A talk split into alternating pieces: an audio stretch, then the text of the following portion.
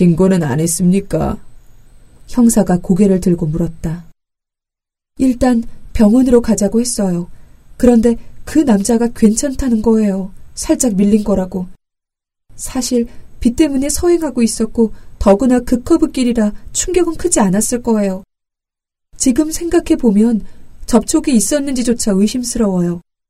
그래도 나중에 뺑소니다 뭐다 덤터기 쓰기 싫어서 어떻게든 병원에 데려가려 했죠. 하지만 완강히 거부하더라고요.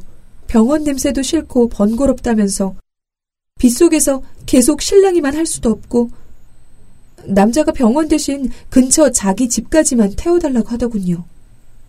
그래서 그냥 태우고 갔나요? 예?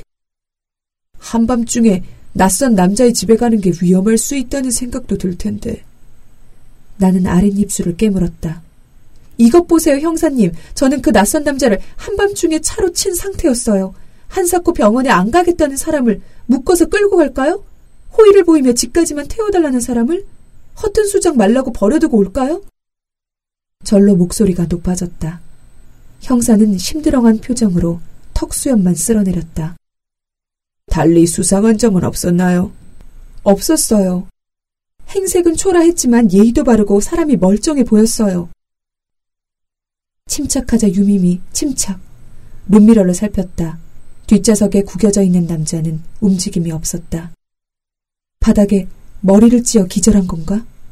차에 실을 때만 해도 분명 숨은 쉬고 있었는데 우선 병원으로 가야겠지? 미미는 엄지손톱을 잘근잘근 씹었다. 경찰이 올 텐데 만취 상태에 마리화나까지 남자가 죽기라도 하면 가슴 속에서 사각거리는 소리가 울렸다. 자신의 삶에 아직도 망가질 구석이 많이 남았다는 사실을 새삼 깨달았다. 미미는 속도를 줄이며 뒷좌석을 흘끔거렸다. 남자에게선 싸구려 고량주 냄새가 진하게 풍겼다. 한 치수 정도 커 보이는 카키색 점퍼와 검은 바지는 얼룩이 묻어 지저분했다. 본 사람이 있을까? 도로 근처에는 분명 아무도 없었다. 지나가는 차도 없었고 저 주정뱅이 때문에 인생을 망쳐야 하나? 사각거리는 소리가 점점 더 크게 울렸다. 심장에 구더기 떼가 버글거리는 것 같았다. 젠장, 빌어먹을. 미미는 주먹으로 경적을 때리며 새된 비명을 질렀다. 어이구 깜짝이야.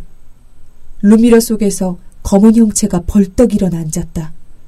미미는 내지르던 비명을 삼켰다. 심장이 잠시 멈췄다가 다시 힘차게 쿵쾅거렸다. 구더기대가 후두득 떨어져 나갔다.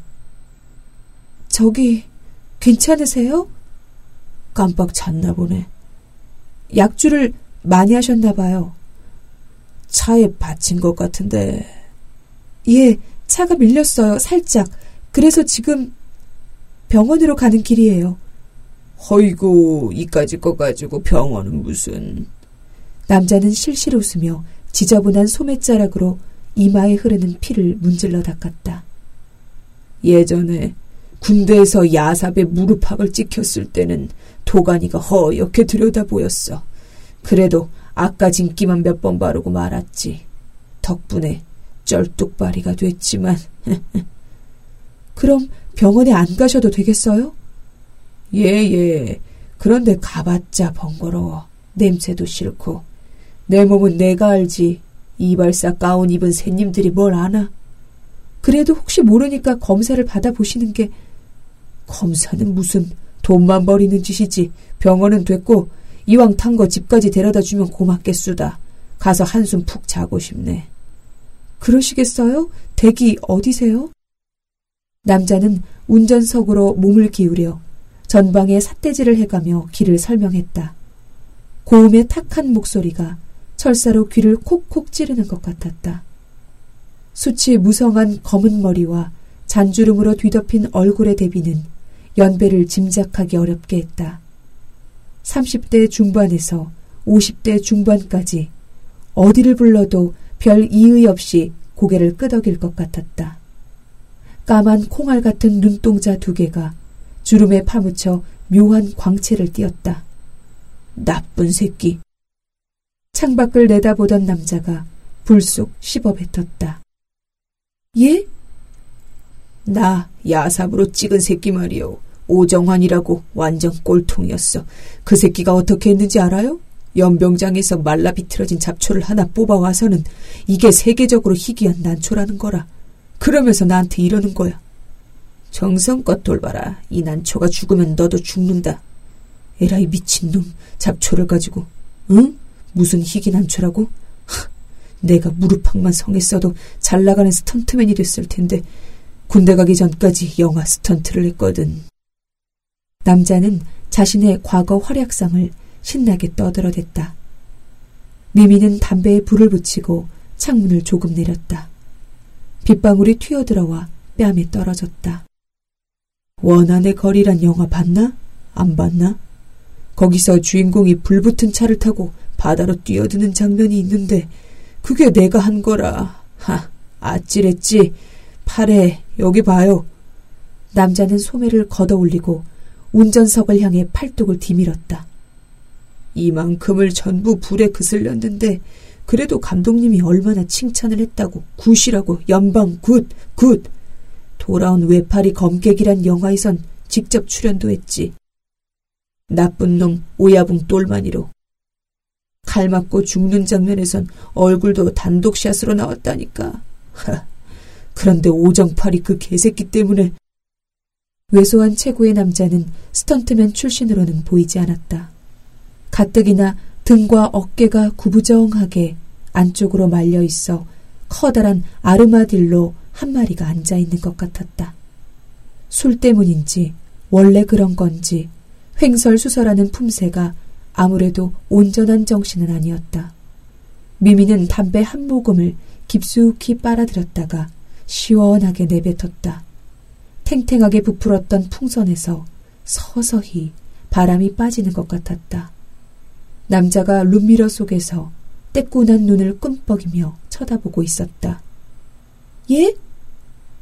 이름, 아가씨 이름이 뭐냐고? 아, 미미라고 해요. 강미미.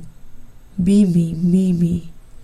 남자는 알사탕을 빨아먹듯 그녀의 이름을 입안에서 굴렸다. 예쁜 이름이네. 남자는 다시 소매자락으로 이마에 상처를 문질렀다. 깊게 찢어졌는지 피가 계속 흘러나왔다. 미미는 숄더백 위에 던져놓았던 스카프를 남자에게 건넸다. 이걸로 닦으세요. 어이구, 괜찮아요. 마우라 더러워지게 이까지 것 같고 뭘. 남자는 과장스럽게 손사래를 쳤다. 괜찮아요. 닦으세요. 남자는 두 손으로 스카프를 받더니 코를 감쌌다. 미미는 남자가 코를 푸는 줄 알았는데 눈을 감고 냄새를 맡고 있었다. 향기 좋다. 혼잣말로 중얼거리더니 스카프로 이마의 상처를 눌렀다.